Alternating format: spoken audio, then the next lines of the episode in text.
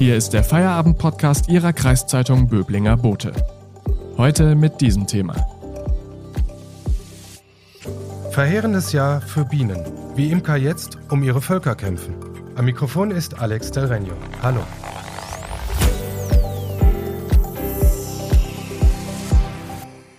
Insekten bestäuben Pflanzen, dienen anderen Tieren als Nahrungsquelle und sind als Nützlinge in der Landwirtschaft unersetzlich.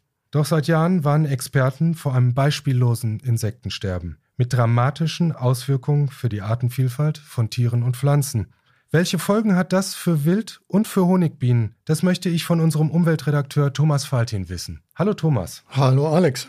Thomas, du bist selbst Hobbyimker und musst gleich deine Bienen füttern. Warum? Ja, wir hatten aus Imkersicht ein desaströses Jahr. Also wir haben fast keinen Honig geerntet. Die zweite Ernte ist komplett ausgefallen. Und die Bienen haben jetzt deshalb ganz wenig zu fressen. Sie konnten viel zu wenig eintragen. Und deshalb müssen wir jetzt sie füttern, sonst schaffen sie es nicht über den Winter. Es hat dieses Jahr so viel geregnet, dass die Bienen es nicht geschafft haben, genügend Nektar, Nektar einzutragen, um genügend Honig für den Winter zu produzieren. Und auch die Ernte für den Imker ist eben dadurch ausgefallen. Man kann also sagen, das ist ein Problem des diesjährigen Klimas gewesen. Das ist aber nicht das einzige Problem, das Bienen und Imker haben, oder? Ja, die Imker haben natürlich schon seit Jahrzehnten das Problem der Varroa-Milbe, die mittlerweile jedes Volk äh, belastet. Manche Völker gehen daran auch tatsächlich zugrunde. Man muss allerdings sagen, dass wenn man die Behandlung richtig macht, äh, diese Milbe einigermaßen in den Griff bekommen kann. Allerdings muss sich der Imker wirklich drum kümmern. In der freien Natur würden die allermeisten Völker wahrscheinlich zugrunde gehen. Das ist das eine Problem. Und das andere Problem sind eben Pestizide, die wir nach wie vor in der Landwirtschaft haben. Mittlerweile sind viele Spritzmittel schon bienenfreundlich. Es wurden auch einige dieser besonderen äh, nervenschädigenden Neonicotinoide verboten, aber man hat mit diesem Problem trotzdem weiterhin zu kämpfen. Das sind jetzt Dinge, die die Honigbiene betreffen. Ähm, es gibt etliche Wildbienenarten, die auch in ihrem Bestand ähm, gefährdet sind.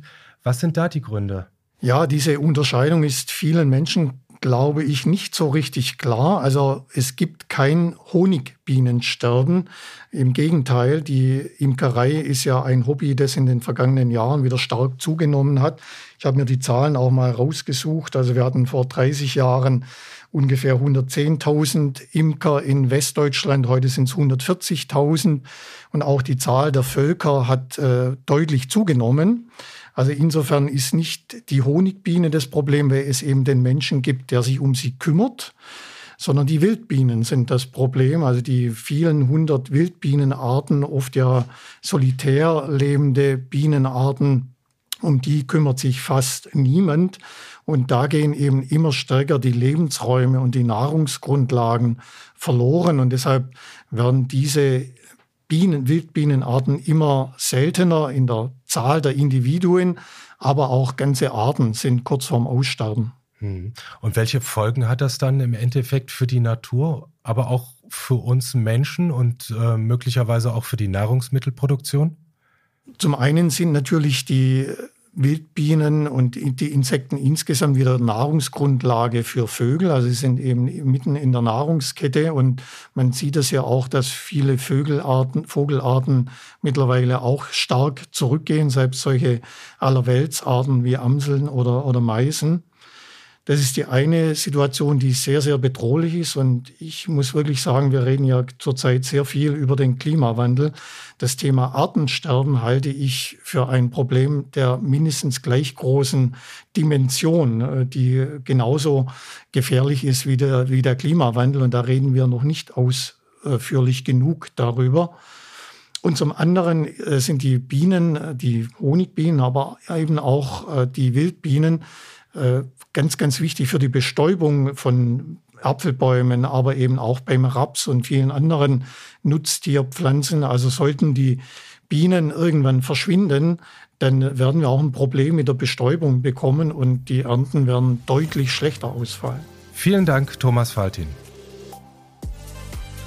Wenn Ihnen der Podcast gefällt, abonnieren Sie ihn, damit Sie täglich auf dem neuesten Stand bleiben.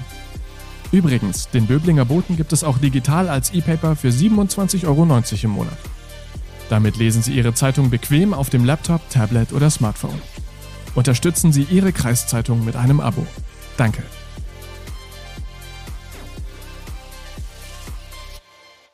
Thomas, wir kennen alle die Bilder aus China, wo Wanderarbeiter mühevoll mit einem Pinsel ganze Obstplantagen von Hand bestäuben, weil dort kaum noch Bienen leben. Ist das ein Szenario, was auch hierzulande drohen könnte? Also zumindest für den Moment sehe ich das noch nicht.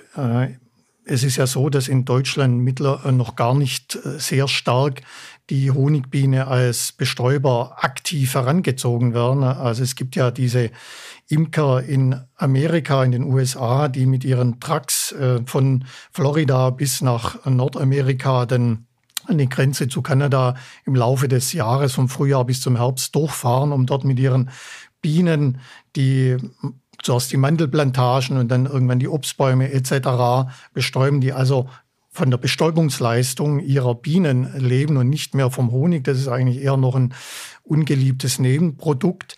Das, diese Situation haben wir in Deutschland noch nicht. Also es, die Biene wird noch relativ selten bewusst als Bestäuber herangezogen. Indirekt macht sie es natürlich äh, schon jetzt äh, sehr stark. Also insofern haben wir dieses Problem, das es in China in manchen Bereichen wohl gibt, noch nicht. Aber natürlich wird es irgendwann so sein, wenn, wenn die Lebensräume weiter zurückgehen, dann werden zumindest die Wildbienen wegfallen. Und auch das wird sich so sehr stark in der Bestäubungsleistung bemerkbar machen. Damit es nicht so weit kommt, was muss jetzt passieren? Was müssen wir tun, um die Arten zu erhalten, um die Arten zu schützen? Was kann die Politik tun? Was kann jeder Einzelne tun? Ja, wir brauchen auf jeden Fall mehr Lebensräume. Also das Problem ist, jede Wildbiene hat ihren eigenen Lebensraum. Manche äh, liebt eben lehmige Ufer, manche ist im Boden beheimatet. Wir brauchen diese Lebensräume, wo eben dann auch diese spezifischen Pflanzen, auf die sich viele Wildbienen äh, spezialisiert haben, auch wieder wachsen können. Wir brauchen also, die Nahrung muss wieder hergestellt werden. Das heißt, wir brauchen viel mehr Wiesen und äh, sonstige Flächen, auf denen das ganze Artenspektrum an, an Blumen wieder wachsen kann. Das bedeutet, wir brauchen Flächen, auf denen nicht mehr gespritzt wird, die also im Prinzip geschützt werden vor Düngung und äh, Pestiziden.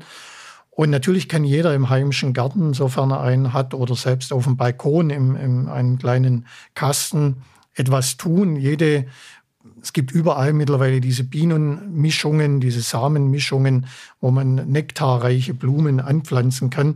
Das ist, hört sich vielleicht wenig an, aber wenn das viele Leute machen, dann bringt das den Bienen wirklich was. Also schon jetzt, wo wir eigentlich immer noch denken, es ist der Höhepunkt des Sommers, ist für die Bienen das Bienenjahr eigentlich vorbei. Sie finden jetzt im Moment fast nichts mehr auf den Wiesen. Und wenn es da dann in den Hausgärten oder auf den Balkonen noch ein Nahrungsangebot gibt, dann ist das sehr, sehr wertvoll für die Bienen.